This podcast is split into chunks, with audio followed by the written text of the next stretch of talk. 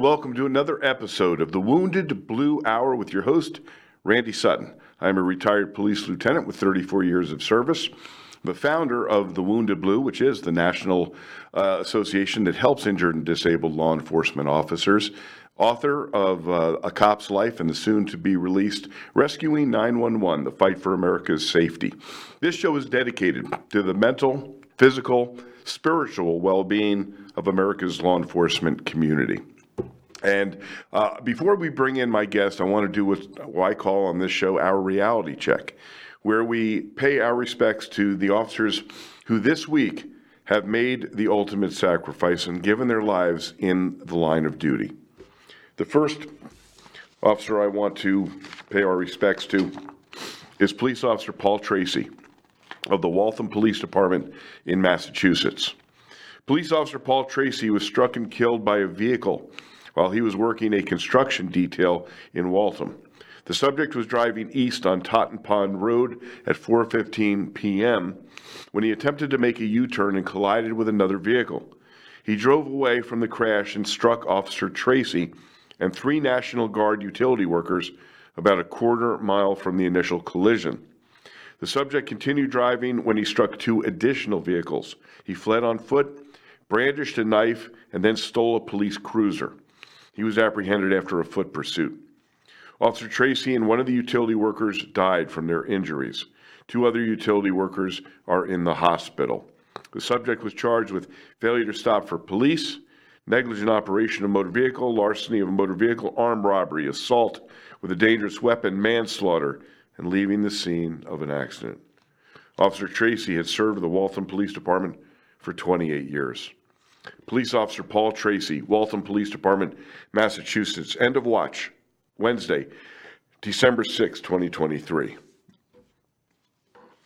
The next is Sergeant Russell Earl Lavarle Jones of the Pamlico County Sheriff's Office in North Carolina. Sergeant Russell Jones suffered a fatal heart attack after responding to a disruptive inmate at the Pamlico County Detention Center in Bayboro. While trying to subdue the inmate at 8:33 p.m., Sergeant Jones was punched in the face. 15 minutes later, he collapsed. Despite life-saving measures, he was unable to be resuscitated. Sergeant Jones has served with the Pamlico County Sheriff's Office for four years. Sergeant Russell Earl Lavarle Jones, Pamlico County Sheriff's, North Carolina. End of watch, Wednesday, December 6, 2023. And the third is Deputy Sheriff Paul Martin of the Mercer County Sheriff's Office in North Dakota. Deputy Sheriff Paul Martin was struck and killed while deploying spike strips in an attempt to stop the pursuit of a stolen vehicle on Highway 200. Authorities were notified of a stolen vehicle from Sanford Medical Center in Bismarck. When Merced, excuse me, when Mercer County deputies located the SUV in Hazen, the driver fled and a pursuit began. Five minutes west of Hazen, the driver crashed into a Mercer County Sheriff's Office patrol vehicle with its emergency lights activated. The impact propelled the patrol vehicle into Deputy Martin, who was deploying the stop sticks.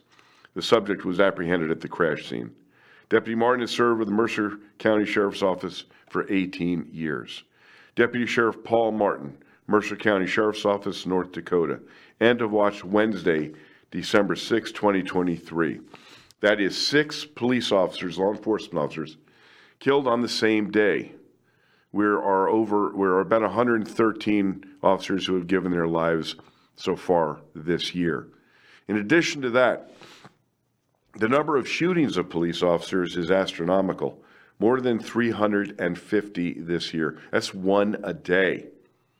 That doesn't count the assaults of last year. There was more than 60,000 physical assaults on law enforcement officers. So that talks about the physical dangers of the job.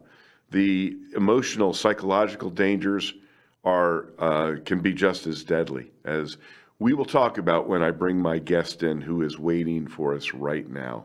Let me uh, read you a little bit about him. He's got a hell of a he's got a hell of a CV. I'll tell you that. His name is Joe Collins.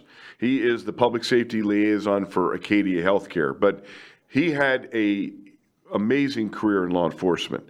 He uh, um, began his law enforcement career in August of 1985. During his career, he held numerous positions to include patrol, patrol supervisor, investigator, trainer, administrator, and police chief. He holds a bachelor's degree in administration of criminal justice and an associate degree in police science. He's working on his master's in managing organizational behavior. During his 35 years in law enforcement, he's been involved in a number of specialty units SWAT, drug investigators, field training supervisor, bike patrol, marine patrol, honor guard, use of force instructor, and many, many others. He is federally certified use of force and firearms instructor, has trained officers throughout the United States. He's a member of the International Chiefs of Police, Wisconsin Chiefs of Police, and formerly served as the chair of the Training and Professional Development Committee for this organization. Uh, he's a graduate of the FBI National Academy and uh, president of the Wisconsin FBI National Academy Association. He's got a hell of a CV. Let me introduce to you my friend Joe Collins. Joe, thank Hey, you. good- Thanks so much for being here. Thanks, Randy. And it, it sounded as though my mom wrote that for me. So appreciate that.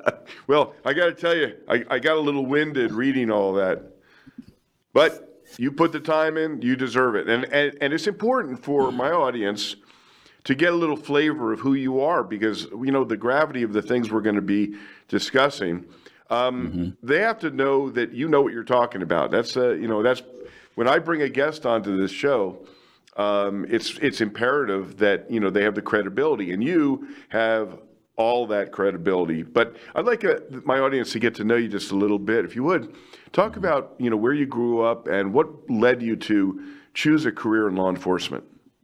Right. Well, as a child, I grew up in the Minneapolis, St. Paul area, and we moved to northern Wisconsin during uh, the last year of junior high, and I went to high school then in northern Wisconsin and uh, at Northwestern in Maple. Um, then I decided that I was going to uh, go into youth ministry. So I went to the college up at St. Scholastica in Duluth, and uh, that's where I met my wife. And my wife was actually a security guard working up there, and uh, she got me a job as being a security officer and that was in the fall of 1984. And I put a uniform on, and I didn't take it off until uh, February 7th of 2020. so I did uh, I did 35 years in law enforcement.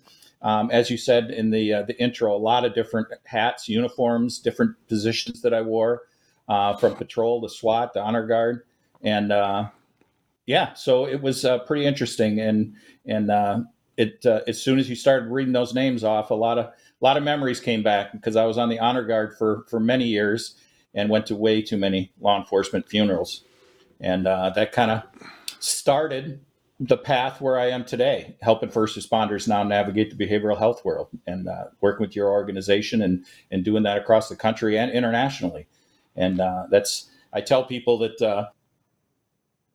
that's my purpose, my PFE is uh, to help navigate the behavioral health system, to help our first responders, their agencies, family members uh, find the right level of care with culturally competent people at the correct type of program.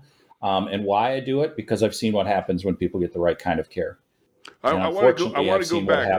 I want to Go go, go back Yes. to, to your uh, position with the honor guard, and and let Mm-hmm. me tell you let me tell you why. Um, I too served uh, 15 years with the Las Vegas Metropolitan Police Department honor guard, and as you just said, I buried a lot of a lot of friends, Mm-hmm. a lot of um, comrades through those years, and it, it's particularly poignant at this moment because yesterday and Friday, uh, this is, uh, uh, I was reporting, as you know, I, I do journalism as well for law Right. enforcement.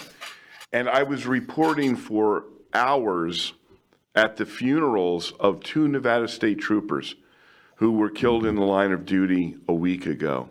Uh, they were both struck by a drunk driver as they were out of their patrol vehicle assisting a motorist.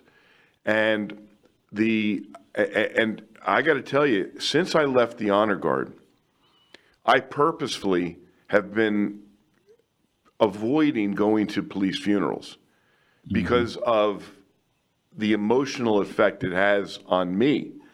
Um, and Right. and seeing these two funerals and reporting on them was it, it, it, it hit me really, really hard. And so when you tell me that part of the reason that brought you to what your path is today was was formed by your experiences on the honor guard, I can really truly relate. Um, mm-hmm. So let's talk about what what. Well, first of all, wait before that. What do yeah. you think? What was your favorite assignment in all all the decades that you served as a cop? What was your favorite yeah. assignment? And it's it's funny because uh, uh, everybody that has been in the position and moved out of that position pretty much says the same thing. And I'm and I'm saying it was night shift patrol sergeant. I knew, and, I, knew uh, I knew you were going to say that. I knew you were going to say that. And, yeah, and, and kind of I, I jokingly say that uh, you got you got to be in charge of the stuff that was happening on the street. You kind of picked and choose where you went, so some of the you know crap calls you didn't have to go to. And if it got too dicey and it got too complicated or something else, you you handed it off to the lieutenant. So you know that's kind of that that's what it is and it's like you know what that was that was kind of a, a really cool space and um, i look back on that very fondly yeah, I I uh, I understand that. I completely get it. So, um, you after after a, a, stellar law enforcement career, mm-hmm. you chose a different path. Explain. Mm-hmm. I mean, I, I, I know that um, I met you through Acadia Healthcare, and right. your organization is doing amazing things for law enforcement, and um, and it's it's really important that we talk about uh, about what you're doing now, and uh, for my law enforcement audience to mm-hmm. hear about what Acadia does and and the, the realize that um, that there is help out there for a lot of different reasons. Mm-hmm. Mm-hmm. Absolutely. So I'm going to step back a little bit, and uh, so I was in the honor guard, like we discussed before, and uh, in 2005, I became the police chief in Two Rivers, Wisconsin, just outside of Green Bay. And uh, early during that, I was asked to come to a meeting in Green Bay with some friends of mine. And I'm not, I wasn't quite sure what it was. I knew they were helping out first responders and police officers in particular at the time. But what I learned that day is that there was an organization in Wisconsin, and it was called the Leader Team, and it was the Law Enforcement Death Response Team. And what their job was and what they had taken on was to help organizations that lost an officer. And at that time in 2005, it was in the line of duty. And uh, they asked me at that meeting uh, if I would be the, the, the lead for that team. And so in 2005, and I led that team from 2005 until 2015. And I'm going to tell you, when you said that you stopped going to funerals, I stopped going to funerals um, as a result of being on that team as well. And what had happened is we had a, an officer that was killed in, in northern Wisconsin and uh, rural county, didn't have a lot of resources. Uh, so we we physically went there and we spent probably three or four days there helping them put everything together, um, the honor guard, the funeral, everything. And I went to the funeral, and afterwards I realized that doing all the debriefs, helping to organize all of that stuff, helping put together different things and components of that, and then going to the funeral was too much for me. Is that you've got to understand where your limitations are and where your personal health lies.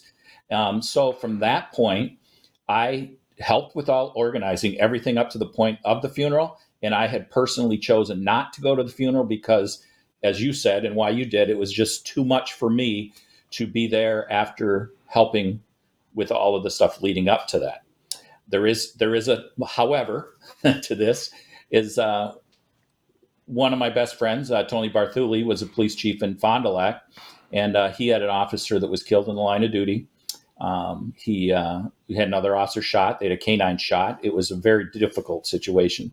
Um, and I, and here, here's what your body can do. And we often talk about this in getting into operations mode. When things are difficult, it's easy for us to get into operations mode because that's where we can control.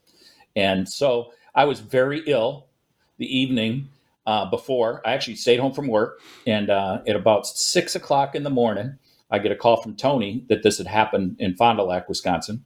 And uh, he said that he needed me and he was en route. So I'm like, all right, I'm on the way. And so I took a shower. I came out of the shower and I got a call from Tony's wife who was with him in the vehicle and said, Tony just wants to make sure that he told you that he needed you there? And I'm like, absolutely. He told me that. So even in that short period of time, Tony had forgotten our phone call, parts of it. So I drove to Fond du Lac. And again, I want to reiterate that I was extremely sick until that phone call.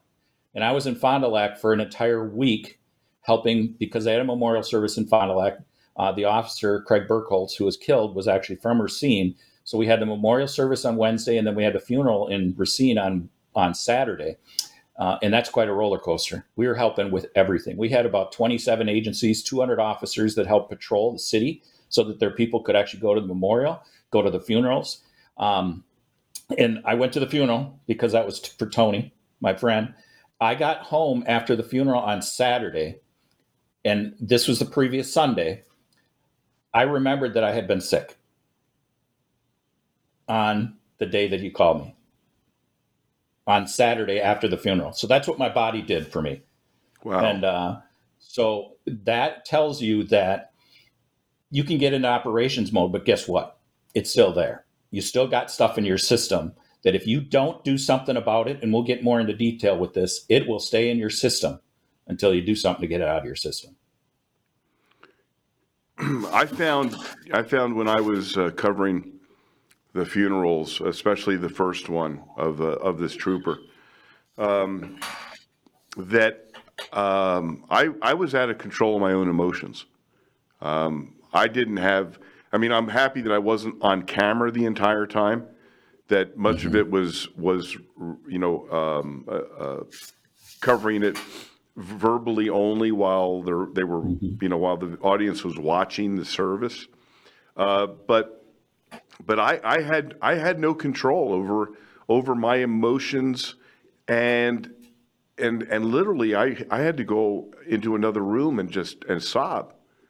And mm-hmm. and and as you know, I mean having control is really important to to a police officer, especially right. you know when when you're in a position where I mean here I am I'm on the air and mm-hmm. I couldn't control myself and right. and I and that shows you the how how you, the things that you see in your in your career as a law enforcement officer can have such a dramatic effect. And I've been retired since 2010. Mm-hmm. Right. So I. So let's th- go ahead. No, no. Let's let's let's continue. Absolutely. So let's dig into that. How does that happen? How does that happen to your body? So there's all kinds of different traumas, and I do have my master's now. In your in your bio, you're talking about uh, working on it. So my master's is in organizational behavior. So I jokingly say that I can't tell you. I can tell you that your organization is messed up on an organizational level, but I can't tell you individually that you are. But guess what? We're all organizations, right? so here's what happens: is is what you're dealing with and what you're talking about is what we call cumulative trauma, right? Those are that, those are things that have been building building up into your system over a career. Um, and then what we do is that we we, we kind of refer to that as the death by a thousand cuts. And then you have these significant traumatic events. We call them acute traumatic events, and that those are the big T's in the business. Is that uh, you watch an officer get shot, you had a partner get shot, maybe you went on a call with a child, and you know that impacts you at a higher level. Um, so you've got your cumulative trauma for the through the career. You sprinkle in some of these big acute traumatic situations, right? And then we have what's called vicarious trauma. And what vicarious trauma is is experiencing trauma through someone else's experience. So when you're at these funerals, you may or may not know the person, but what you're doing is you're experiencing trauma yourself from previous traumas, right? From the cumulative stuff, but then vicariously you're absorbing traumas that other people are experiencing and uh, so there's all kinds of trauma that are that's building up into your body. And I use an analogy when I often teach and, and talk about this is the suit of armor. And what does that mean? So when we train our police officers to become police officers, we suit them up with a suit of armor because when they walk out of training at the academy, it's dangerous outside, right? So we want to have something that can protect them from the rounds that are coming at them from society. Um, so what can happen? You can have an acute traumatic situation, a big T, right? And blow off your all of your armor in an instant. You're standing there naked. You have no idea what happened. You can't control your emotions. You have no idea what to do about it. That's a big T, right? Now, the cumulative trauma, the death by a thousand cuts, the analogy of the armor is that you're walking along and maybe three years down, you look down and uh, all of a sudden your armor on your arm is gone. It's like, well, I had armor on my arms. Where did that go? Well, I got leg armor, I got a chest plate, I got a helmet. Let's get busy, right? Because if you get busy, you can control it, right? So all of a sudden you look and your leg armor's gone from another little T that hit you. And it's like, crap, where did my leg armor go? But I got my chest armor, I got a helmet, right? And then all of a sudden you don't. It may be a, a cute thing happened, another T happened, but then all of a sudden you're standing there without armor on and you have no idea what to do with your for yourself because you can't control it. It's out of your control. And the vicarious trauma, the suit of armor analogy, is that when someone's standing next to you, that you knew that they had a suit of armor on before they started, and all of a sudden you look and they don't. It's like, hey, dude, where did your armor go? And I, you feel responsible for that person, and now you don't know what to do about it. So that's kind of the vicarious trauma, the cumulative trauma, the big T, the acute trauma blasts their armor off. And what we don't do is that we don't train our people to recognize when you've lost a piece of it or if you lost it all, what do you do? How do you how do you get back into control of those emotions like what you were talking about? We were recently out in Maui helping after the fire. I was there on September 11th and we were doing some peer support with the police officers out there and stuff and and without divulging who it was, we talked with someone that was there that was in responsibility for that city. And uh, it was devastating. It was just unbelievable. And we asked him, it's like, so how do you how do you feel about this? What are you thinking? And he looked around and he says, I don't want to think about it right now. I don't want to think about it. I just want to do my job because what do you have control over? you can control your job. He did not want to address his emotions because what? He wasn't sure where that was going to go. And not knowing that is scary, right? And why do we hire our first responders and police officers to be problem solvers? What happens when they can't solve their own? Now you layer on shame and guilt, and you don't want to tell anybody about it because you think that somebody's going to look at you differently. You're going to look at yourself differently. Um, and then all of that stuff gets layered, and then you start spiraling out of control, right? Because you're like, oh shit, now I can't take care of my own stuff. I don't know how to control my emotions. Why am I breaking down? What can I do? And then it just gets worse because if once you recognize that that is happening to you, that can become another active activating event and make it more difficult for you to actually process. And you know what? Ask for help. So what you are describing is post-traumatic stress injury. Mm-hmm. And I, I, I, I, want to get I want to get into the into into depth with this. Um, you know, we we we refer to it now as an injury, whereas just even just a couple years ago, it was called post traumatic. Everybody referred to any type of post traumatic stress as a as post traumatic stress disorder. Mm-hmm. And I really wanted to talk about that because even the utilization of that word disorder at the end of post traumatic stress can be traumatizing in and of itself when it comes mm-hmm. down to the reaching out for help. So if, if, you would, I mean, I know this is deep in your in in your uh, um, wealth of information. Let's talk about the difference between post traumatic stress injury and post traumatic stress disorder. Absolutely. And we'll talk about how the PTSD, the disorder came about, is that that is what they labeled it in the physician's desk reference because the insurance companies had to refer to something that they were going to pay. And that's the only reason it, happened in the 70s. Uh, but this has been going on forever. They just didn't have a title for it, right? So it was called battle fatigue. It was called shell shock. It was all of these different things in the military in the different wars, but they didn't know what it was. And right, now be, it's before, led up to before, this. Before we go on, unfortunately, yep. I have to take a hard break, and we're going to come back and we're going to jump right back into this.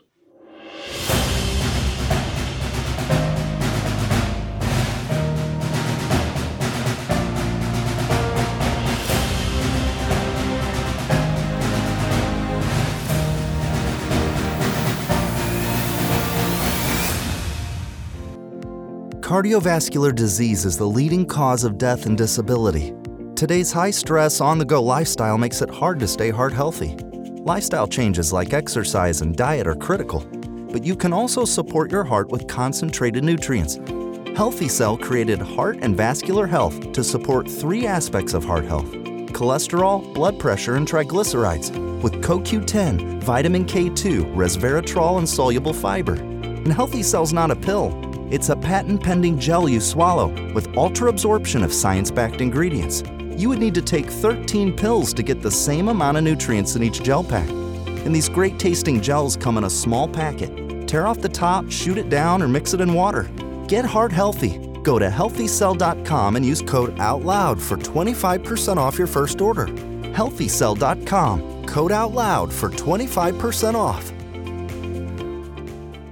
World class care from doctors you can trust, all from the comfort of your home. That is One Wellness. Dr. Peter McCullough and his team at the Wellness Company launched the One Wellness membership to provide free monthly supplements and unlimited telemedicine access with doctors that share your values. The Wellness Company's Chief Medical Board designed every supplement and medical protocol with your health in mind. From groundbreaking supplements like the Spike Support Formula to unique care like Freedom from Big Pharma.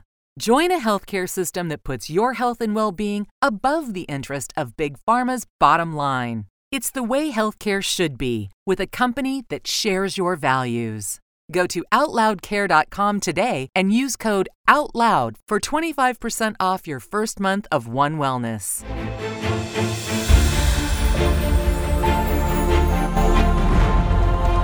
Changing the world one person at a time. Here we take on the challenges of our generation so that we can preserve future generations. We know that if America fails, the world will fail it is incumbent upon us to carry the torch for liberty.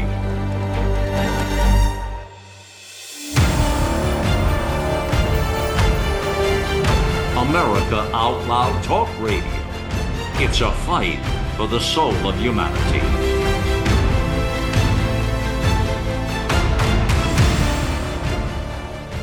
One Nation Coffee. One Nation Coffee. Patriotic, uh, veteran owned, uh, very, very good coffee. I actually went down and visited their roasting facility and met with the folks down there, uh, John and his crew, and they are amazing people. The coffee is delicious. You order it online, they bring it right to your house. You can get the ground coffee, you can get beans. I like to grind my own. They've got uh, also got these, uh, you know, the the containers that you put in your Keurig or whatever that thing is called. So, um, One Nation Coffee. Go to onenationcoffee.com, order your coffee, and uh, you'll get great coffee, and you'll be supporting uh, a patriotic company that supports the wounded blue. So, uh, go to onenationcoffee.com.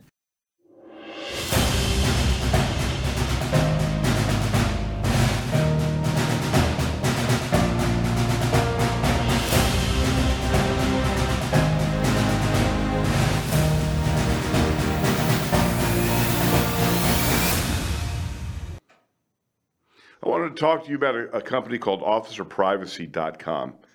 Um, it, this is a this is a really unique company, and it is law enforcement owned. It is law enforcement operated, and it helps guard you and your family from those that are are trolling the internet looking for information about you. I was uh, I was absolutely shocked at the personal information that was available on on internet searches about me. I mean, including where I live. And this was pointed out to me by uh, Pete James, the owner of Officer Privacy, who is a, a retired law enforcement officer. And when he showed this to me, I was I was well, you know, how do you how do you get rid of this stuff? And he smiled. He says, "Well, that's what Officer Privacy does." And um, it's very effective, very effective. They're not expensive. And it gives you peace of mind to know that what they do is they actually go into the internet and they, they do all these searches and then they remove personal information that can lead to getting that information in the hands of people that you really don't want it. So go to officerprivacy.com, check them out, uh, contact them, tell them uh, Randy Sutton sent you. Uh, I am a am uh, a very satisfied customer myself, and they're doing they're doing really good work. And everybody that works for him uh, and and actually goes in and gets this information out is former law enforcement or current law enforcement. So you can you know that that they have your best interests in mind. OfficerPrivacy.com. Now, I also want to talk about the Wounded Blue. Wounded Blue is the national assistance and support organization for injured and disabled law enforcement officers. And as you might have surmised from the conversation that I've been having with Joe Collins, is we recognize injuries as being physical, but also emotional and psychological. So um, we've helped more than 14,000 police officers in the last five years. And it, it, it's absolutely essential that you know that this is a confidential service. This is a nationwide charity. Uh, we are a nonprofit. Uh, we run solely on donations.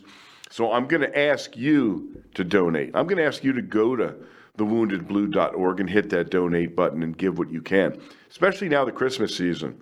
One of the things that we're doing, the Wounded Blues, we're making Christmas happen for a number of law enforcement families that have faced severe financial hardship because of the injuries that they have faced. You can help.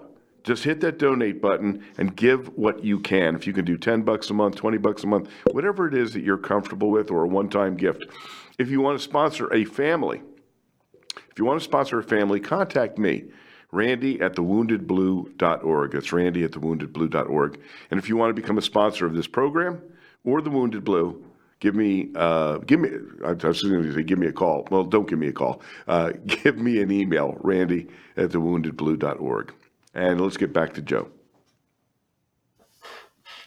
Joe, okay, we are we're getting right now into the meat of of what you do and the imperative nature of addressing post-traumatic stress.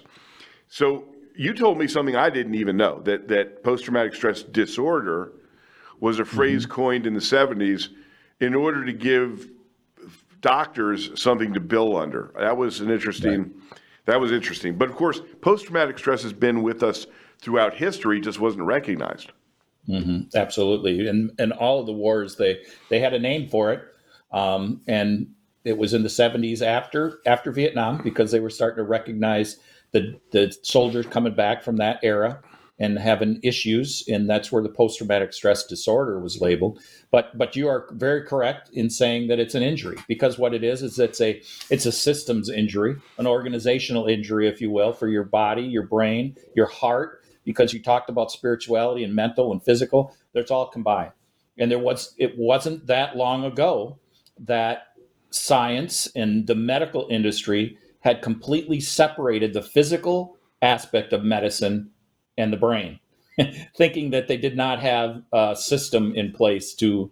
They didn't know about the autonomic nervous system or something. I don't know. It's it's it's funny now thinking that they would have done that with what we now know, but what they didn't think back then. So, so uh, one of our docs actually coined a really kind of cool phrase about this in in having systems and going through trauma and having your body react and, and not knowing what to do about it is that it's your body's normal reaction to an abnormal situation.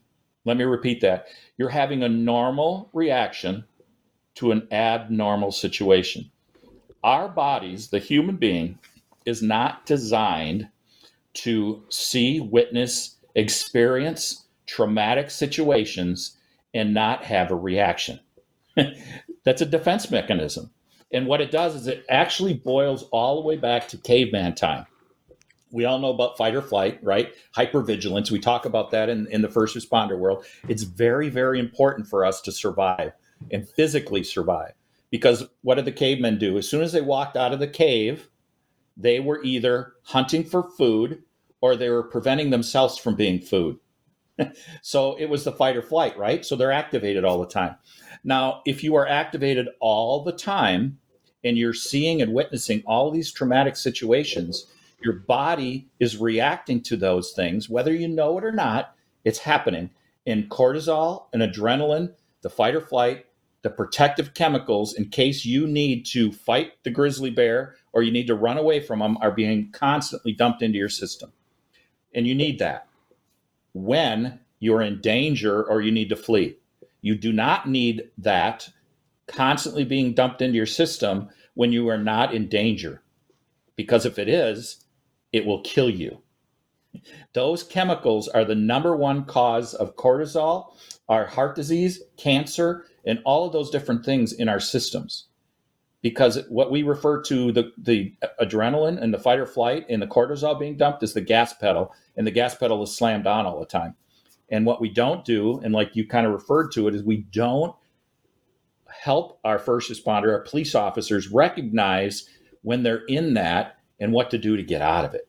Because there are things that you can do to stop that in your system. Okay, I, I want to I want to get into since you're in the organizational space as well. I want to talk about the the uh, management of law enforcement agencies, management and how they react to officers who are suffering or or are uh, you know having um, issues with post traumatic stress injury. Um, mm-hmm. It's it's really only in the last I'm going to say ten or so years that post traumatic stress injury has even been recognized as a legitimate injury in many of the of the uh, um, uh, areas in law enforcement. I mean, mm-hmm. and, and, then uh, I can remember just a couple years ago that the accepted that the accepted logic was that if you had post traumatic stress quote disorder unquote it was because of one specific incident. And in fact, you couldn't even, as a police officer, you couldn't even um, uh, be recognized as suffering from that if you couldn't point to one particular incident, and insurance wouldn't even pay for it if there wasn't an incident specifically that could be recounted that led to that to, to this issue. So we're look, we're looking at a brave new world, if you will, that where where mm-hmm. this is still this is still um, you know in the in the infancy of understanding.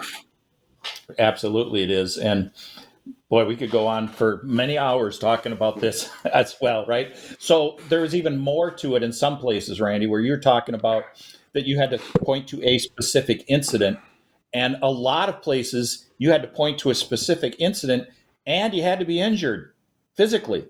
and if you weren't, then then you couldn't have possibly suffered from post traumatic stress disorder, is what they called it, right? Um, so uh, I did most of my career in Wisconsin, and uh, they had statutes on there from the early 70s as it related to post traumatic stress disorder within any of the different working environments. And here is the analogy that they used is that if there were three people that went to a situation, three police officers went to a call. It was a traumatic call. And uh, two of those police officers did not suffer a traumatic response to that. The third officer, they shouldn't have. Wow. No, yeah, really? it's like, are you kidding me? Are you telling me that those three officers didn't have a different experience leading up to that?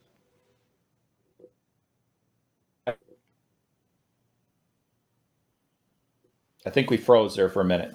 Yeah. Yep. I, I okay. hear you now. I hear you now. Okay. So what I was saying is that that what they're saying is that if three people were there, if two of them were not impacted by that call, the third one shouldn't have been.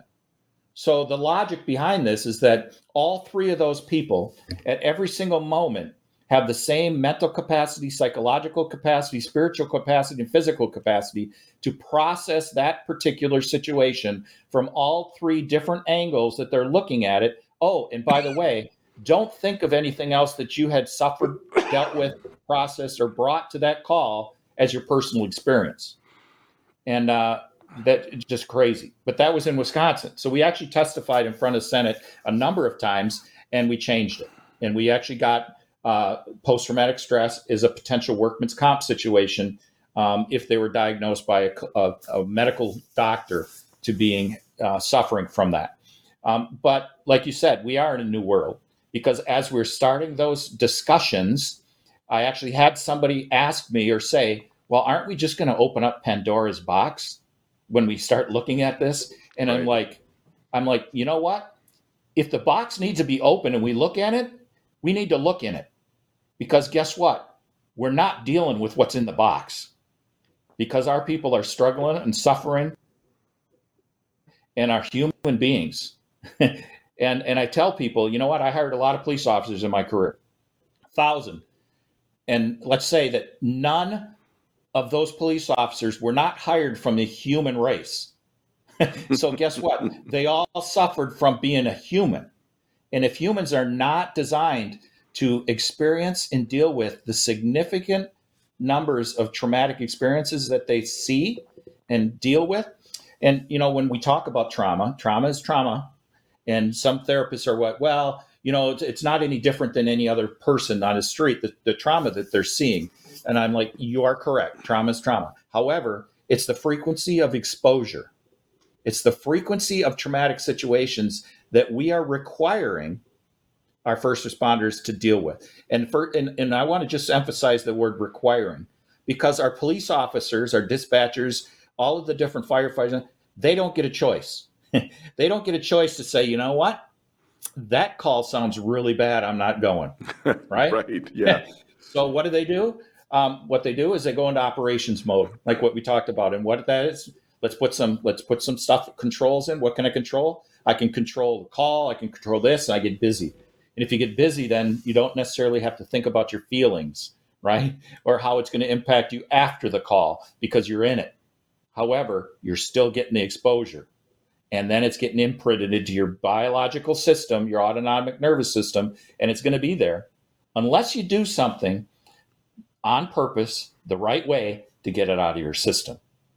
And I had somebody tell me the other day that you know what trauma for first responders and police officers it's like it's like we have this big bucket. It's no longer a glass, it's a big bucket, right? And what we do is we just keep throwing our traumas in there and then uh, when it gets too full, what we do is we just jump on top of the bucket to try to pack it down so we can fit some more shit into it. Right. Right? We don't empty it. We don't do something that's actually self-care to process it and get it out of there so we can put other things in the bucket. You know, I we talk, we do resiliency training. A good friend of ours, uh, Michael Pellegrino's group. Um, I say, you know what? Let's fill up that bucket with as many blessings and gratitudes as we can, so none of the bad stuff will fit in and and then when when the bad stuff happens like what you were doing you were recognizing the fact that your system at that funeral was not okay with what was going on. So you took a time out you stepped aside probably did some breathing exercises right? Did some mindfulness work. Um, but a lot of our people don't recognize that they're there. And they just go there and then they don't do anything about it. They just get more busy and they just put more trauma on top of it until and we have thousands and thousands of conversations with police officers and firefighters across the country. And it's uh, it's eerily similar, is that they don't deal with it. And then how do they deal with it? With unhealthy coping mechanisms, whether it be uh, isolation, whether it be alcohol, whether it be something else that's that's not healthy for them. Um, and then they just keep spiraling down. It gets worse. I want to talk about um, care you know, there's there's all kinds of different levels of care. Once once a police officer realizes that, or a law enforcement officer realizes that they need care, and sometimes it's it's forced upon them because of uh, an issue that came up at work. I mean, how many mm-hmm. times did we have, you know, do we have officers who get into a situation where maybe their even their very livelihood, their job is threatened because of their behaviors, and the behaviors are are because of post traumatic stress. So the job itself has created an environment that can literally destroy their career, and then so many times. I mean, you and I know from you, mm-hmm. from many many years of experience, many good officers who have lost their careers because of post traumatic stress because they mm-hmm. didn't get care. So mm-hmm. tell me what your thoughts are when it comes to listen. There, there, there are law enforcement officers listening to this program right now in various stages of their careers, mm-hmm. various right. stages of, of, of their own personal traumas. Where do you start getting help, and, and what do those levels look like? Right. Well, and uh, I think it was Abraham Lincoln that said that the best time to plant a tree was 10 years ago and the second best time is right now, right? Right. so, uh, so there's all, like you said, there's all of different levels of care. Um, what I often hear from people is that, well, um, I sure hope that our agencies start to doing something because as soon as they do, then then people can get the help. It's like if you're going to wait for someone else to do the work for you, guess what? The work isn't going to get done. So you have to take this on as an individual mission for yourself, but then it will radiate to all of the other people that you care about. Um, and you asked about organizations and that we're in this whole new frontier talking about this stuff. And uh, what I refer to is we talk to a lot of organizations, obviously. And what I say is that if you've seen one police organization and how they deal with the mental health situation of their police officers, you've seen one police organization because there are so many different ways of looking at this. And I've heard people too that have said, wow, we got a great program. We got this in place. We got policies. We have all these different things. We have a really good good group of people that are leading our peer support team, our administration's behind it, our chiefs behind it. And then my follow up question is, how did you treat the last person? because if you treated the last person horribly, it doesn't matter what your policy is, it doesn't matter who's on your team. The everybody's going to be talking about how horribly it was treated before. And, and, how many, some, and how many horror stories have you heard about how officers are treated once they go and seek help? Today or this last week or since I've been doing this. so it's, exactly. it is yeah. So, uh, so I, but I'm going to preface that is that there are people that don't trust their organizations and won't go to the organization to ask for help for valid reasons. But like we talked about before, is that police officers are very um, they are hired to solve problems. If they don't think they can solve their problems, then they don't want to tell anybody about that, right? So we don't want to be perceived as not being who we want to be perceived as. So asking for help within your organization, you may believe that you're letting them down. So you don't want to do that so people don't ask for help. So there are different reasons that that doesn't doesn't work. Now, as far as levels of care, you know, I actually have a slide that I use for this and and I think that the entry point for the first level would probably be peers, family. You know, those are the people that are seeing you every single day. And what does that look like? Um, it could be just holding space or talking to somebody or just being there. You know, you don't have to have all the, the correct answers when you recognize that somebody's struggling. You just have to be present for them. And when when I hear people say, "Hey, uh, you know, reach out to me if you need any help," it's like, mm. now how about if you reach to them? because reaching out for help is a lot more difficult than reaching out and providing help in a leaning or shoulder or whatever it is. Um, peer support teams.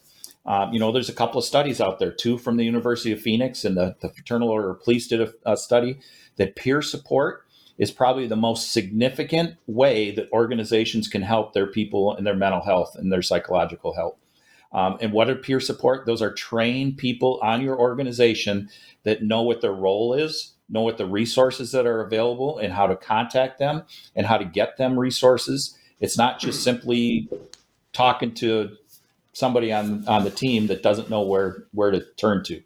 Chaplains are another great way. But now moving into like the medical field well, wait, and the before, medical before world. we get oh, into, yeah, before we get in the next level, I'm going to do a shameless plug for the Wounded Blue because hey, absolutely, that is the absolute reason why the this organization was founded, and it is, it is a confidential peer support program right.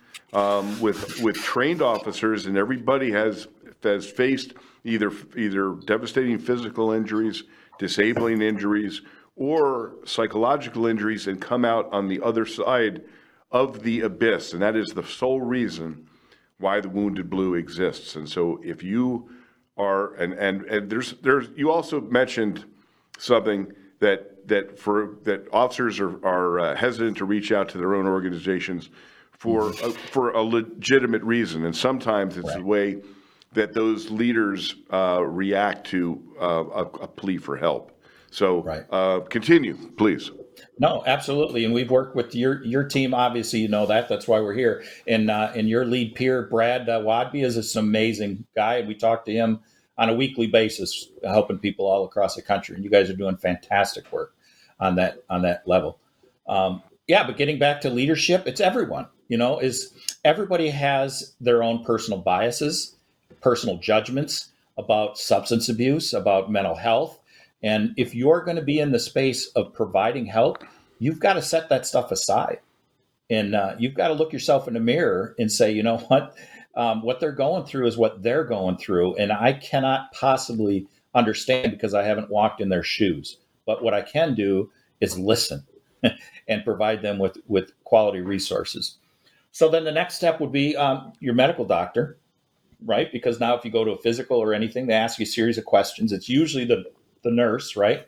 And there's a series of five or six questions that's asking about your mental health. And if you ask answer them a certain way, that's going to lead you down a matrix of different things, and they're going to provide you maybe with some help.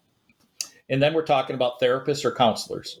Now, those are people that have a degree in uh, in counseling, uh, social work, uh, whatever it might be. Um, there's some different uh, certificates out there as well for different types of uh, treatment modalities.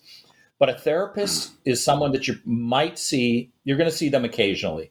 You know, maybe on the front end, if you've gone through something, it might be on a weekly basis, it might be a monthly or a quarterly.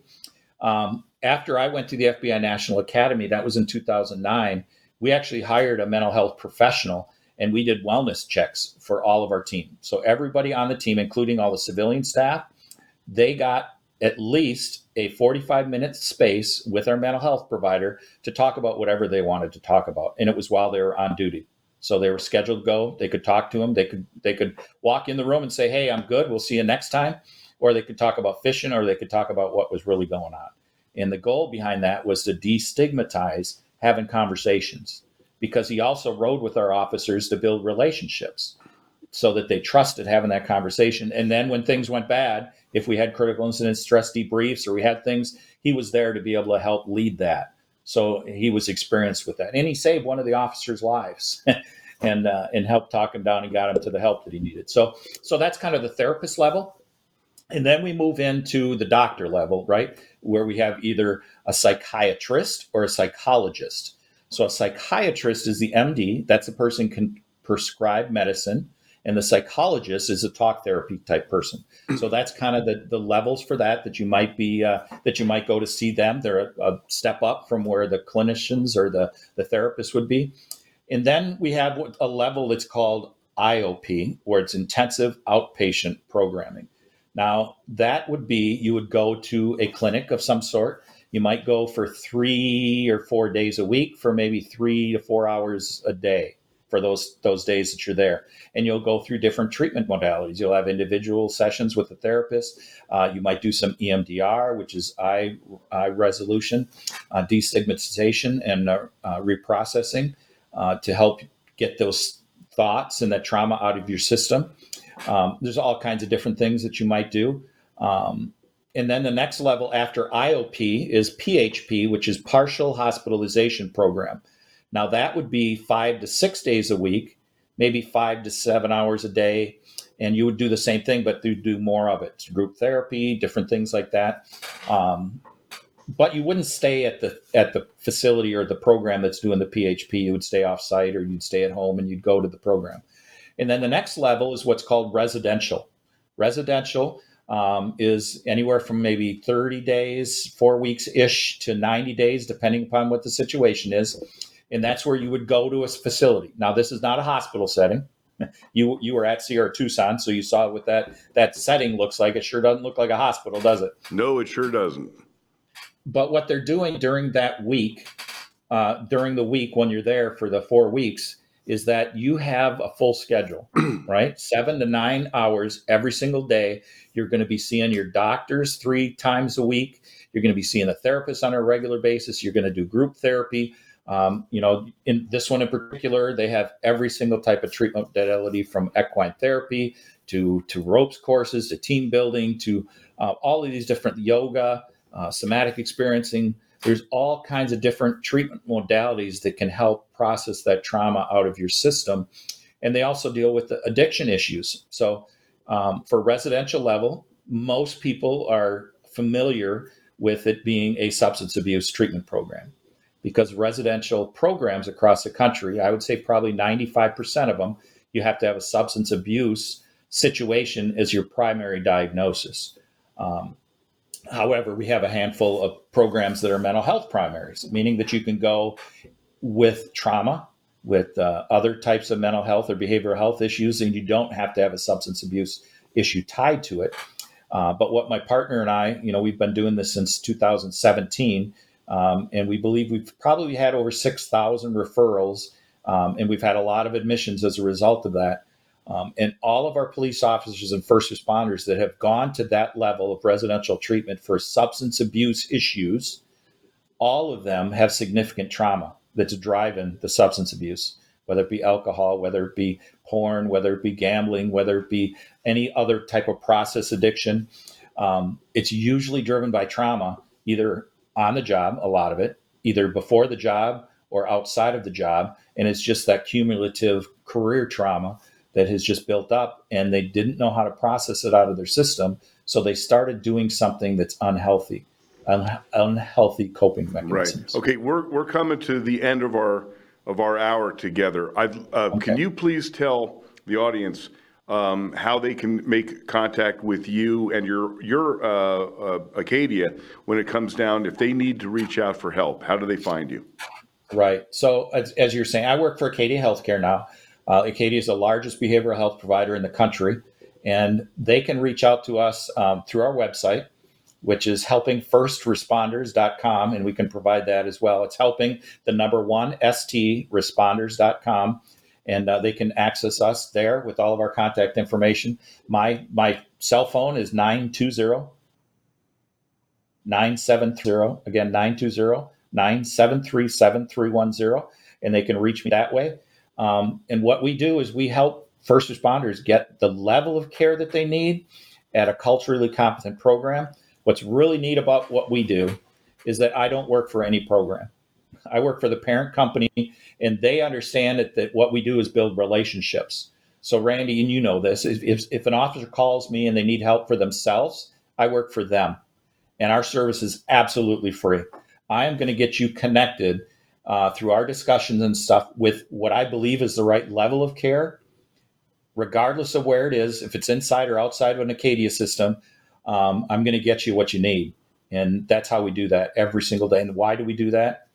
Because I've seen some amazing outcomes when people go to the right level of care. We're not going to put you in a system uh, uh, too high or too low. We're going to try to hit right on target because what we've seen is a lot of officers that are struggling with things and uh, they they may have suicidal ideations, but they're not actively suicide, and they end up in a hospital. Right. And well, that's, we, that's we, not where we, they belong. We've we run out of our time.